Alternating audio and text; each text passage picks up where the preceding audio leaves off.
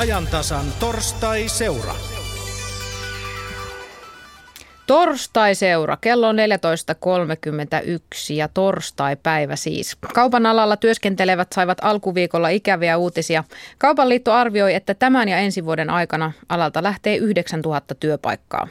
Ajantasan torstai-seurassa yritämme elvyttää kauppaa. Vieraana Pasilassa on Kaupan liiton toimitusjohtaja Juhani Pekkala ja hänen kanssaan suunnittelemme elvytystoimia noin vartin kuluttua. Mutta päävastuun tästä torstaiseurasta kantaa Yle Etelä-Savon toimitus. Siirretään heti puheenvuoro Mikkeliin Petri Viroselle. Kiitos vaan. Kanssani keskustelemassa on kaupan konsultti Tuomas Santasalo, nykyisin VSP Oystä. Tämmöinen suuri kansainvälinen konsulttiyritys ja Etelä-Savon maakunnan, maakuntaliiton kaavoituspäällikkö Janne Nulppunen. Ihan lyhyesti Tuomas ensi tosiaan kauppa menee alaspäin, mutta nyt nämä Venäjän pakotteet ja Venäjän vastaiset pakotteet, kuinka huolissasi olet niistä, kun kuitenkin otat leivän irti kaupasta? No Venäjän pakotteet, niin tietysti ne rupeaa koskemaan kauppaa. Eniten siellä on ollut ongelma siitä, että ruplan kurssi on tullut alas ja, ja se vähentää venäläisten ostosmatkailua Suomeen. Ja meillä ainakin Kaakkois-Suomessa hyvin vahvasti on niin kuin nojannut tämä kaupan vahva kasvun tähän, tähän venäläisiin asiakkaisiin. Että onhan se tietysti huolenaihe, mutta kun Venäjän kaupassa on aina ollut se, että mennään ylös ja alas ja välillä tullaan, nyt mennään tällä hetkellä alaspäin, niin kyllä taas jossain vaiheessa mennään ylöspäin. Kaupan rakentaminen kiinnostaa ja kiihottaa mieliä. Me kaikki ollaan siinä asiantuntijoita. Kautuspäällikkö Janne Nulppunen, sä teet työksesi kaavoja. Ainakin ennen vanhaa maakuntakaava oli sellainen suurpiirtein, että tonne ehkä joskus rakennetaan sen tyyppistä toimintaa ja tonne ehkä teollisuutta. Mutta nykyisissä on aika paljon näitä kaupan kaavojen kanssa tekemisissä. No joo, maankäyttö- ja rakennuslakiin tuli kaupan säädökset tuossa tällä vuosituhannella ja, ja se on tarkoittanut sitä, että maakuntakaavoituksessakin kaavoitetaan ei, ei niin suurpiirteisesti enää, vaan kauppaa jopa kerros neliömetreittäin. Eikä joudut pohtimaan työssäsi, että mi, mihinkä tontille saa tehdä montakin tuhatta neliötä kauppaa. Näin, näin on. Mutta keskustelu kaupan rakentamista, se kävi tässä, ei monta vuotta sitten kävi hyvinkin kuumana, että mihin tehdään minkäkin tyyppistä markettia, peltomarkettia ja kauppakeskuksia, mutta viime aikoina ollaan oltu hiljaa. Onko Tuomas Santasalo kysymys taantumasta vai, vai, vai nettikaupan tulosta vai mistä? Ei, kyllä enemmänkin on siitä, että nyt ehkä tämä ei ole niin kiinnostava aihe tällä hetkellä ja, ja nyt kun oikeastaan kaavoituksen kanssa maakuntakaavoituksen ja muiden kaavoituksen kanssa on aika pitkään neuvoteltu näistä kaupan rakentamisesta, niin ne ehkä etenee vähän niin kuin pienemmällä porulla tällä hetkellä. Että kyllä koko ajan rakennetaan. Ei, se, ei, ei rakentaminen, kaupan rakentaminen ole pysähtynyt ja kun se on vielä pitkäjänteistä työtä, eli jonkun kauppayksikön rakentaminen saattaa kestää kymmenen vuotta, niin, niin siinä kaavoitusta tehdään ensimmäinen viisi vuotta ja sitten tehdään suunnittelua. Että se, että jos, jos ei nyt jossain joku älähdä, niin johtuu siitä, että ei kukaan tee valituksia kaavoihin. Entä Janne, miksi on hiljasta? No oikeastaan se älämölö aiemmin johtui siitä, että tosiaan nämä kaupan säädökset tuli, tuli lakiin ja, ja tota, niin vähän tiukempi ohjaaminen ympäristöhallinnon puolelta ja, ja siinä oli tietysti omat alkukipuilunsa sitten, sitten niin kunnilla kuin ehkä liitoillakin ja samoin kaupan alan toimijoillakin, että, että, nyt se maakuntakaavoituksissa alkaa olla jo kohta toinen kierros menossa, menossa kaupan osalta ja, ja se tuota, systeemit on opittu ja, ja tilanne on siinäkin mielessä vähän rauhoittunut. Ja niin kuin Tuomas tuossa sanoi, niin, niin, niin eihän semmoisista kaavoista ja hankkeista porua tule, mitkä menee niin kuin sutjakkaasti eteenpäin. Sanoit tuossa aiemmin, että meillä on aika tiukka laki kaupan rakentamisen suhteen. Olteko me aiemmin villissä lännessä? No ei nyt tehdä villissä lännessä, mutta, mutta muutamia esimerkkitapausten jälkeen niin, niin, niin lainsäädäntöön ympäristöhallinto halusi halus täsmennystä siihen, että, että myöskin kauppa sijaitsisi siellä, missä muukin yhdyskuntarakenne on. Ja, ja tietysti näinhän kauppa käytännössä lähes aina toimiinkin, että kyllä nämä pel- peltomarketit, mistä tässäkin otsikoinnissa puhutaan, niin on sinällään vähemmistönä Suomessa. Niin, tämmöinen peltomarket-käsite elää vahvana Tuomas Santasella. Onko meillä Suomessa peltomarketteja? No ei niitä todellakaan ihan pellolle enää rakenneta, että kyllä ne tällä hetkellä ö, osittain tämän ohjauksen seurauksena niin, niin hyvin suunnitelmallisesti rakennetaan yleensä sinne, missä on asutusta, niin sinne rakennetaan isoja kaupan yksiköitä ja sitten me rakennamme näitä kaupan alueita, joihin tulee niitä kaupan toimijoita, jotka eivät sitten näihin kaupunkien keskustoihin tule sijoittumaan. Ja, ja tuota, tällä hetkellä asioita tehdään suunnitelmallisesti ja pienemmällä porulla, että kyllä niitä tehdään koko ajan ja hankkeita on koko ajan vireillä. Että. Jos peltomarketteja on tehty, niin kohta ympärillä on sitten asutusta. Lukuisia esimerkkejä löytyy siitäkin. Kyllä, nämä aikoinaan kovalla porulla tehdyt peltomarketit niin ovat kyllä tällä hetkellä jo yhdyskuntarakenteen sisällä, voi sanoa käytännössä. Katsomme melkein kaikki. Te olette tietysti ollut molemmat osallisena kaupan rakentamisessa menneenä vuosina, mutta kuinka hyvin Suomessa on onnistuttu? Jos ajatellaan sitä, että mihin kauppaa rakennetaan, jos ajatellaan keskustoja, ajatellaan sitä keskustojen ulkopuolelle tehtyjä kaupparatkaisuja, onpa ne sitten pelolla tai sen kaava-alueen laitamilla? No Mikkelihan voisi olla tämmöinen hyvä esimerkki siitä, että minne kauppa sijoittuu. Suurimmat investoinnit viime vuosina on tapahtunut torin laidalla, eli kauppakeskusrakentaminen on tapahtunut tuossa torilla ja tämä on oikeastaan erittäin hyvä, hyvä esimerkki siitä, että julkinen ja yksityinen sektori on, on yhteistyössä saanut, saanut hoidettua hommat kuntoon. Eli, eli tuossa torialle on rakennettu paikotustilaa, vaivaton liikkuminen niin näihin torin laidalle rakennettuihin kauppakeskuksiin kuin muihinkin julkisiin ja yksityisiin palveluihin on kunnossa ja tää, tälleen tämä pitäisi toimiakin. Kyllä joo. Täytyy sanoa, että Mikkeli on hyvä esimerkki näiden meidän suomalaisten keskisuurten kaupunkien niin kuin voi sanoa kaupan rakentamisesta. Eli meillä on, meillä on hyvin, täällä on hyvin selkeästi – keskustaan keskittynyt suurin osa kaupasta ja sitten tuonne ulkopuolella on, voi sanoa aika järkevällä tavalla sijoittuneet tietyn kaupan alan yksiköt, voi sanoa pienempiin keskuksiin tai pienempiin keskittymiin. Meillä on paljon kaupunkeja, joissa tilanne ei ole yhtään hyvä, eli, eli on, on niin, että keskustojen kehittäminen ei ole mennyt niin hyvin kuin on tavoiteltu ja, ja sitten on rakennettu näitä keskustan ulkopuolisia yksiköitä, ehkä vähän turhankin suuria kauppakeskuksia, jotka on sitten vähän irrallaan keskustasta ja siellä sanotaan, että siellä tulee vähän turhaa semmoista kilpailua kaupan yksiköiden välillä. Niin, että esimerkkejä löytyy, mutta kenen ehdoilla kaavoja tehdään ja ja kauppoja rakennetaan, onko se kaupan, asukkaiden, yhdyskuntarakenteen vai, vai mistä lähtökohdasta? Mikä ratkaisee, että mihin se kauppa tehdään? Tuleeko se siihen liepeille vai meneekö se kilometrien päähän, joka pahimmillaan uhkaa sen keskusta elinvoimaa? No maakuntakaavatasolla lähtökohta on jo lainsäädännöstäkin lähtien se, että siellä missä ihmiset asuu ja siellä missä rakennetta on, niin, niin, niin sinne kauppaakin sijoitetaan ja pääosa tosiaan kaupasta, kaupastakin ja kaupan toimijoista ajattelee samalla lailla. Sitten kun varsinaiset rakennuslupan pohjana olevat asemakaavat tuota kunnissa – kaupungeissa laaditaan, niin siellä sitten, sitten asiat on aika paljon kiinni siitä, että millainen on maaomistustilanne, miten hyvällä mallilla on kuntien maapolitiikka ja, ja minkälaisia maankäyttösopimuksia ja muita sitten, sitten missäkin saadaan tehdyksi.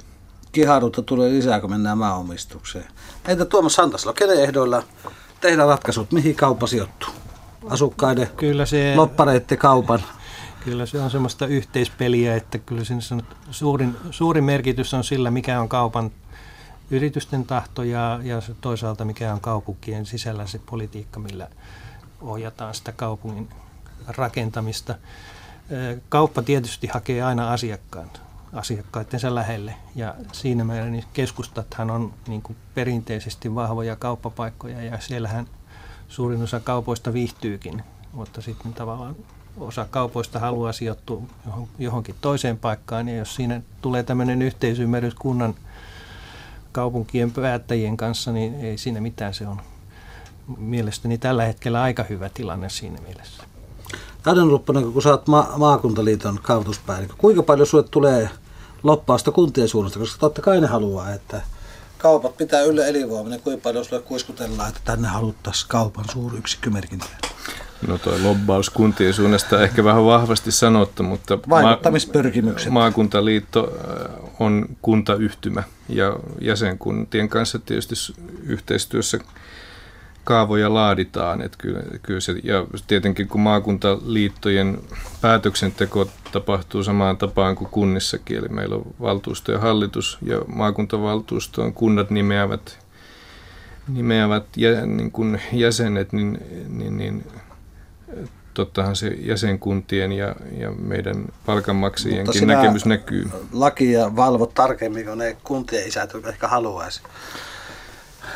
No kaikki kaavoitus perustuu lainsäädäntöön, joka jo tuli tässä esille, että kaupan osalta on aika jämäkkää. Tuomas Santasalo, kuinka huolissaan kivijalkakaupasta, keskustojen elinvoimasta, keskustojen uhkaavasta näivettymistä, kuinka huolissaan Suomessa pitää olla?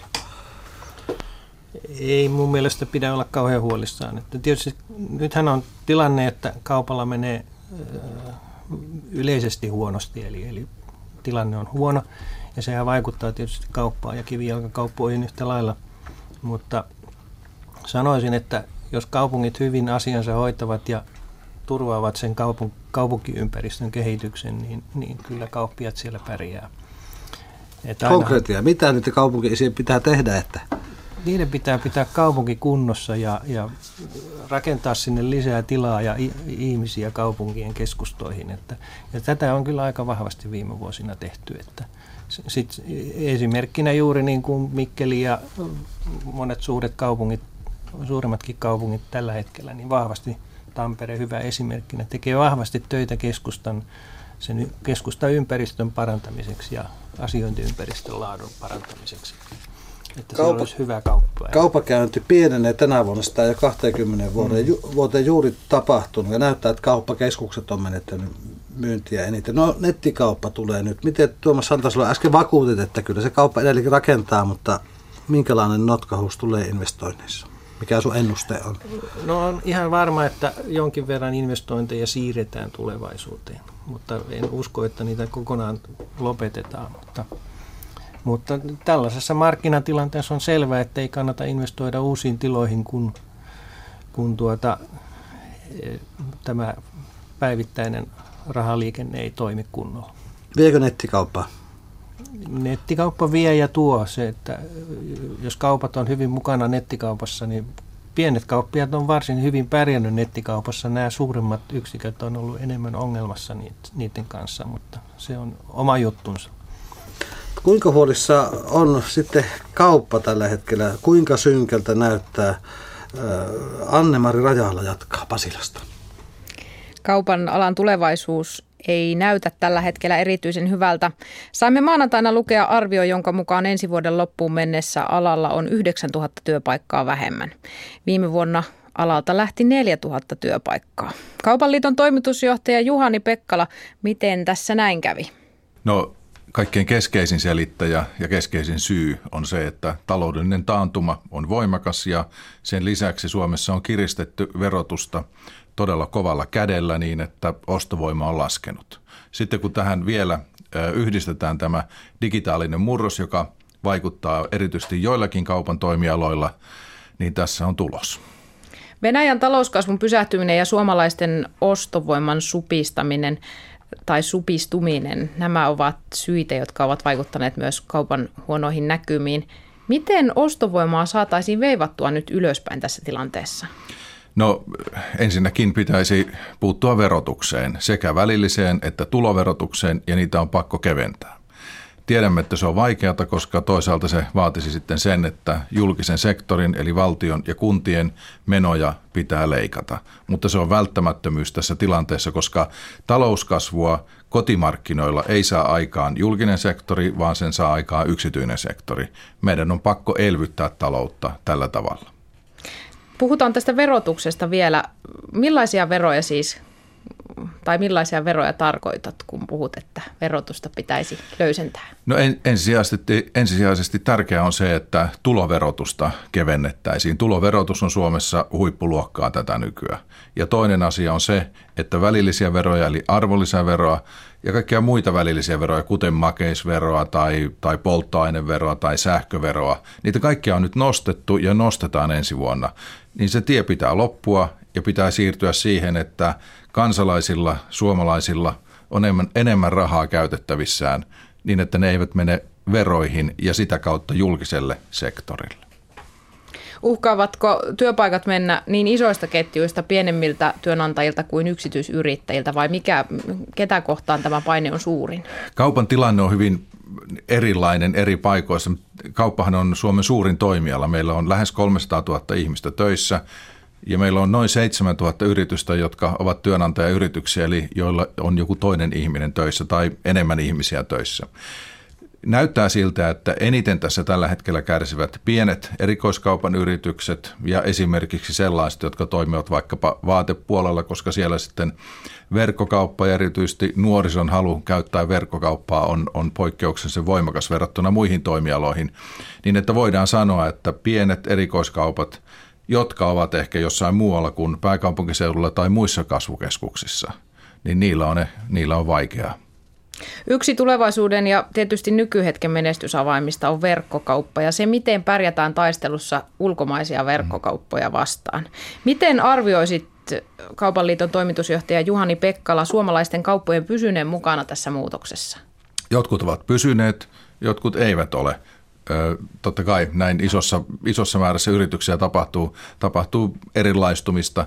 Meillähän on hy- hyviä esimerkkejä siitä, miten verkkokaupassa on menestytty erinomaisella tavalla ja toisaalta meillä on esimerkkejä siitä, että ei ole. Verkkokauppa tuolta ulkomailta näyttäytyy meille aina aika isona ja merkittävänä, koska sieltä ne tähdet, suuret merkittävät verkkokaupat tekevät tänne liiketoimintaa ja ne näkyy täällä julkisuudessa, mutta on tietysti myös Euroopassa ja Euroopan maissa tosi paljon sellaisiakin kauppoja, jotka luottavat pelkkään kivijalkaan. Tämä median tai sanotaan niin kuin julkisuuden, julkisuuden tietynlainen painotus näihin suuriin tunnettuihin verkkokauppoihin antaa sellaisen kuvan, että se on todella suurta kaikella tavalla muualla maailmassa. Näin ei tietenkään ole. Tilasin kosmetiikkaa verkkokaupasta. On tällainen pieni kivijalkakauppa ja sillä on myös verkkokauppa. Joo. Ja se, minkä huomasin, saman päivän aikana tuli viesti, että nyt on pistetty postiin tavarat ja ne kulkeutuvat. Ja olisivatko olleet peräti seuraavana päivänä perillä. Onko tämä nyt se avain, että pitäisi olla nopeutta, hyvää asiakaspalvelua vai millaisiin asioihin pienten yritysten kannattaisi kiinnittää huomioon? No nopeus on yksi ja sitten tietysti asiakaspalvelu on toinen – ja sitten äh, täm, tällainen kivijalkakaupan, fyysisen kaupan ja digitaalisen palvelun yhdistäminen, se tulee olemaan ilman muuta se, jolla tullaan seuraavassa, äh, seuraavassa vaiheessa menestymään. Nythän me olemme nähneet vasta verkkokaupan alkutilanteen. Me emme näe vielä tarkasti, mikä on verkkokaupan kannattavuus. Useat isot verkkokaupat ovat vielä kannattamattomia ainakin ulkomailla. He hakevat niin kuin markkina-asemaa. Ja, ja selvästi nyt täytyy toimia niin, että, että hinnoittelu on kohdallaan, palvelu on kohdallaan ja että asiakas on tyytyväinen, kävipä hän fyysisessä kaupassa tai verkkokaupassa. Juhani Pekkala, millaisena näkisit pienten kivijalkakauppojen tulevaisuuden? Katoavatko ne kokonaan? Toivottavasti ei. Enkä usko, että ne katoavat. Kerroit äsken itse hyvän esimerkin siitä, millä tavalla voidaan menestyä hyvin. Ja minusta olisi aika mahdotonta ajatella, että suomalaiset se suomalainen, suomalaiset pienten ja suurten kaupunkien keskustat näyttäisivät siltä, että siellä ei kule ketään. Kukaan ei käy kaupassa, kaikki olisi autiota. En usko tällaiseen tulevaisuuteen. Tässä on nyt puhuttu Ukrainan kriisistä ja Venäjän talouspakotteista, asioista, jotka uhkaavat taloudellista tilannetta. Millaiset asiat voisivat edelleen kurjistaa kaupan tilannetta? No kyllä varmaan silloin täytyy tuonne Ukrainan suuntaan katsoa ja, ja, ja toivoa, että länsima- länsimaiden, siis EUn ja toisaalta Yhdysvaltojen ja sitten Venäjän välinen jännitys ei tuosta enää pahene, vaan sitä päästään, sitä päästään liennyttämään ja samalla sitten kauppasuhteet alkavat uudelleen elpyä. Se on varmasti selvää, että se on yksi sellainen iso, iso kysymys, joka tässä tulee ensimmäisenä mieleen. Tämän kriisin paheneminen ja syveneminen aiheuttaa varmasti meille suomalaisille taloudellisia ongelmia. Ihmiset pelkäävät tällä hetkellä suuria hankintoja. Esimerkiksi autokaupan työllisyyden arvellaan kutistuvan tänä vuonna 4,5 prosenttia. Ja vielä huonommin taitaa mennä moottoripyöräkaupalla, jossa joudutaan myymään pyöriä ulos alihintaan. Mitä tämä voisi tarkoittaa nyt suomalaisille auto- ja moottoripyöräbisneksille, jos tilannetta ei saada korjaantumaan vai onko valoisia aikoja edessä? No valoisia aikoja on vaikea nyt ennakoida, koska niitä ei ole näköpiirissä, mutta mutta on aivan selvää, että tässä tapahtuu tämmöistä sopeutumista ja tapahtuu tällaista heittelyä. Tärkeää on tässäkin tilanteessa se, että nythän aika paljon niin autokaupan vaihtelut ovat lähteneet liikkeelle siitä, että on tehty erilaisia uusia veropäätöksiä lähes vuosittain. Veropäätösten ennakoitavuus on todella tärkeää ja se, että ihmiset tietävät, että millä tavalla auton hinnat käyttäytyvät. Jos niihin tulee suuria muutoksia, niin sitten aina odotellaan ja toivotaan vielä alempaa hintaa tai verotusta. Ja ehkä tässä autokaupassa on sekin, että ihminen tietää, että kun uuden auton ajaa ulos sieltä liikkeestä, niin arvo laskee. No se on totta. Tällä viikolla on uutisoitu, että tax-free myynti eli, eli verovapaa myynti väheni yli viidenneksellä heinäkuussa, kun tilannetta verrataan siis viime vuoden heinäkuuhun. Ja eniten laskivat venäläisten tekemät tax-free-ostokset, mutta kiinalaisten verovapaat ostokset lisääntyivät 23 prosenttia. Kaupan liiton toimitusjohtaja Juhani Pekkala, pitäisikö kauppiaiden nyt suunnata enemmän huomiota esimerkiksi kiinalaisiin? En tiedä enemmän, mutta meillähän on tärkeää, että me saamme tänne, saamme tänne vierailijoita ja turisteja eri maista. Liiallinen riippuvuus yhdestä maasta on aina huono asia, mutta jos meillä käy täällä Aasiasta kiinalaisia, japanilaisia, korealaisia, ja niin edelleen, niin sehän on aina hyvä asia. Toivottavasti meillä kävisi myös norjalaisia, ruotsalaisia ja virolaisia, että venäläisten lisäksi. Et, et tärkeää on, että me saisimme tänne turisteja, saisimme tänne lisää rahaa sitä kautta ja hyvinvointia ja voisimme luoda sellaisia palveluita, jotka ovat kilpailukykyisiä vaikkapa Viron kanssa. Venäläiset ovat olleet Suomelle ja suomalaisille tärkeitä ostajia, ovat tehneet täällä ostoksia. Uskotko nyt, että tämä vielä lisääntyy, että venäläiset ikään kuin palaavat takaisin? No uskon, että jossain vaiheessa. Tähän varmaan tulee tämmöinen pidempi, vähän heikompi aika, koska Venäjän talous huolimatta Ukrainan kriisistäkin on huonossa kunnossa ja tämä venäläisten tulo Suomeenhan lähti jo, jo putoamaan tai vähenemään ennen Ukrainan kriisiä. Nythän se on sitten pahentunut. Täytyy toivoa ja niin kuin uskon, että kriisi jossain vaiheessa saadaan pois päiväjärjestyksestä ja Venäjä palaa taas talouskasvun tielle, niin kyllä luontevasti silloin varsinkin Pietariin tai lähialueiden turistit tulevat Suomeen. Uskallatko ennustaa, millainen on kaupan tulevaisuus viiden vuoden kuluttua? No uskallan mä sen verran ennustaa, että kauppa on toimiala, joka on selvinnyt useista kriiseistä monien vuosien, kymmenien vuosien, jopa satojen vuosien aikana, että kyllä se valoisa on. Valoisampaan arvioon päätyi siis Kaupan liiton toimitusjohtaja Juhani Pekkala. Täydellisemmän kuvan tästä verovapaasta myynnin määrästä saa tarkastelemalla tax-free-ostosten lisäksi invoice-myyntiä. Se on siis järjestelmä, jossa arvonlisäverot saa takaisin seuraavalla Suomen matkalla. Tässä vaiheessa palataan Mikkeliin. Siellä on toimittaja Petri Vironen vieraidensa kanssa. Juhani Pekkala siis uskoi, että tästä vielä noustaan. Niin, palataan hetkeksi. Etelä-Savossa on Suomessa eniten mökkejä, tai toiseksi eniten Varsinais-Suomen jälkeen. Tämä on vähän epäselvää. Täällä on kesäkauppa käynyt ihan hurjaa tahtia, vaikka Venäjästä määrä on toki ollut pienempi kuin aiemmin. Ja yksi kesän ilmiö on ollut se, että pienet kaupat on pärjännyt. Tuomas Santasalo kaupan konsultti. Kertooko tämä enemmän äh, helteestä, ei viititä lähteä kauemmas kauppaan, vai onko tämä trendi, että pienet kaupat pärjäisivät tällä hetkellä? No, kyllä mä uskon, että eh, tämä on sellainen tausta, että pienet kaupat ne on paljon joustavampia ja, ja sitten se, että ne pärjää oikeastaan markkinoilla sen takia, että ne pystyy niin kuin hyvin joustavasti toimimaan. Niin kuin tuossa äsken oli näistä nettikaupastakin puhetta, niin, niin meillä on pienet kaupat aika hyvin päässeet mukaan tähän nettikauppaan ja sit, sillä saavat niin kuin tavallaan tukea sille oma, omalle markkinoilleen. Että. Miten näitä kaupan rakentamisen menevät seuraavat viisi vuotta? Rakennetaanko edelleenkin suuria marketteja? Kyllä meillä varmasti rakennetaan, koska meillä on tällaisia trendejä, että meille tulee tämmöisiä isoja laatikko myymällä konsepteja, joissa, joissa tota, paljon tavaraa ahdetaan yhteen isoon, isoon taloon ja, ja sieltä sitten yritetään myydä hirveällä hin, alhaisella hinnalla. Vastaavasti sitten kaupunkien keskustat, jos ne kehittyvät hyvin, niin, niin siellä on sitten näitä pieniä yksiköitä, jotka kyllä löytävät markkinansa. Janne Nulpponen, kaavoituspäällikkö Etelä maakuntaliitto. Riittääkö maakuntakaavoissa tilaa edelleenkin suurille yksiköille? Kyllä riittää suurille ja pienille. Ihan loppuun vielä. Mikä näin soppaille, Janne, sinä olet? Menetkö suuriin keskuksiin vai? No kolmen lapsen perheen isänä, niin Hypermarket kutsuu kerran viikossa ruokaostoksille. Entä Tuomas, millainen soppailija olet? No aina olen vähän miettinyt sitä, kun on kaupan tutkija ja muuta, niin ei oikein voi omasta soppailusta sanoa yhtään mitään, koska sitä miettii, miten soppailee, mutta kyllä itse suosin näitä kaupunkien keskustoja ja esimerkiksi Mikkelissä enemmäkseen täällä keskustassa asioinen tuolla hypermarketeissa.